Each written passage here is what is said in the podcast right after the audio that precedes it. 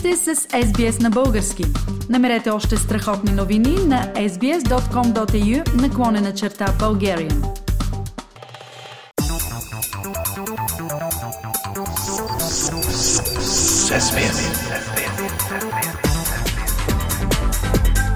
Акценти на седмицата. Пламен вижда се и с просто око, че решението на дилемата дали ще има правителство в България или нови избори се бави. Какви са последните развития по темата? Най-новото е направената в сряда заявка на партия Продължаваме промяната и Демократична България заедно, че са готови с втория мандат да направят кабинет на младсинството. С твърдата подкрепа на едва 77 депутати при необходими 121, то би било изключително нестабилно и е трудно от сега да се прецени дали изобщо ще може да свърши нещо, като разчита на плаващи мнозинства по различните теми. Но да не влизаме в е, хипотези, Филип, това е само заявка, за сега не е реална стъпка. Другото, което стана през тази седмица е поредната консултация на президента Румен Радев – този път с представители на Демократична България. А има ли резултати от а, срещата на Демократична България с президента Радев? А, не, както се казва, срещнаха се, но не се познаха. Макар седнали на една маса, двете страни май гледаха в различни посоки и говориха различни езици. Може би най-важното, което се чу от президента, беше, че първия мандат за съставяне на правителство ще бъде връчен след нова година. Чак след нова година, бих казал. Все пак е някакъв ориентир във времето, но какво значи това на практика? Значи, че ако никой не успее да състави правителство с някой от трите мандата, предсрочните парламентарни избори вероятно ще са вече през април, а може да прескочат дори в началото на май. Това бавене обаче вече се възприема като все по-опасно за страната. А в какво по-точно се състои опасността?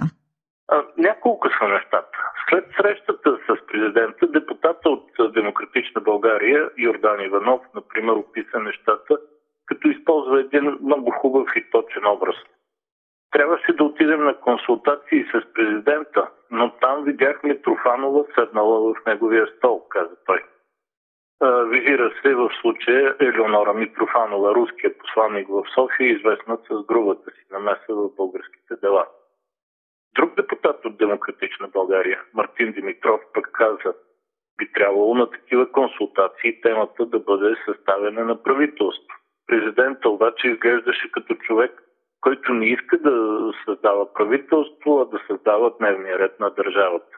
Той е забравил, че сме парламентарна република. Пламен, интересно, защо президентът се държи така? Какъв е неговия интерес в случая? А, директно казано, Фили, извън личния властови апетит, интереса на Румен Радев е да има възможно най-много провали в българската политика, економика, обществен живот. А това е директна подкрепа за реализация на руския интерес в България, който е поддържането на хаос. Освен цитираните вече изказвания на депутати от Демократична България, ще се позова и на Николай Василев, бивш министр, чието име се завъртя за евентуален премьер в предишния изборен цикъл.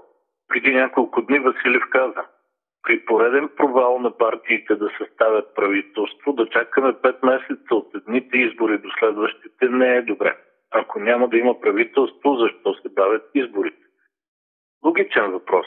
И до голяма степен Николай Василев сам даде отговор. Ще се провалим за поредния бюджет или актуализация на бюджета, ще се провалим за Шенген, после ще се провалим за еврозоната и така можем да се проваляме до безкрай за всичко. Пламен, искаш да кажеш, че подобни провали не са плод на случайност, а на целенасочена политика? Да, Фили, това е основен резултат от действията на президента и неговите служебни правителства. Забележи какво казва Василев. Ще се провалим за бюджета, ами това вече е факт. Ще се провалим за Шенген. Вероятността за провал в момента е 99 на 100, да не кажа 100. След като не само Нидерландия, а и Австрия възрази за присъединяването. Провал за еврозоната – и към това сме се запътили, макар че до конкретното решение има още около година. И това не са всички провали, на които ставаме свидетели в момента. Да, лоша прогноза. Какви още провали имаш предвид? Например, българските оръжия за Украина. От парламентарното решение да бъдат дадени такива оръжия минаха три седмици, а тази топка съзнателно се бави от Министерството на отбраната. То сега се чу само нещо, което отначало прозвуча доста героично. Можем да обучаваме украински военни. Да, това е наистина би било ценна помощ. Но се оказа, че всъщност сме готови да обучим 60 украински санитари. Толкова. Същото Министерство на отбраната още се прави на разсеяно и по предложението Нидерландия да ни даде безплатно самолети F-16, ако дадем на Украина нашите стари руски мигове, които това имат максимум още година експлуатация. А в последните дни пък фили от кабинета се разиграва една наистина срамна сцена, която е толкова откровенно в руска полза, че не виждаме къде повече. Пламен, предполагам имаш предвид набиращия скорост скандал около рафинерията на Лукойл в Бургас?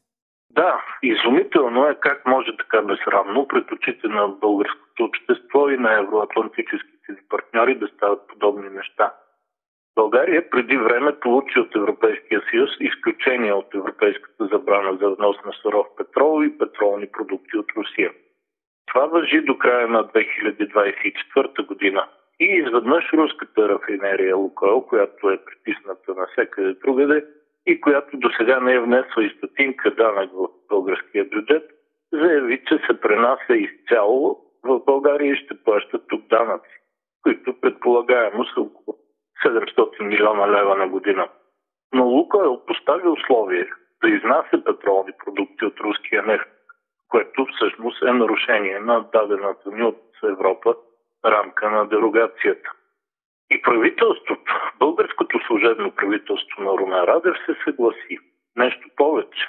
Това правителство се активизира като адвокат на Лукойл и в момента опитва да преодолее забраната на Брюксел – тъй като Европейската комисия веднага заяви, че изключението не е дадено да хитруваме, а да задоволяваме собствените си нужди. Тоест, за да продължи една руска компания да печели, а така да подпомага и войната в Украина, например, официална България залага и без това малкото си останал авторитет. Това не е нормално действие и европейско поведение не е политика, която доказва, че българските политици са на нивото, на което трябва да бъдат, за да просперира страната. Е, тогава как искаме да просперира страната? Политически акценти на седмицата с Пламен Асенов. Харесайте, споделете, коментирайте. Следете SBS на български във Facebook.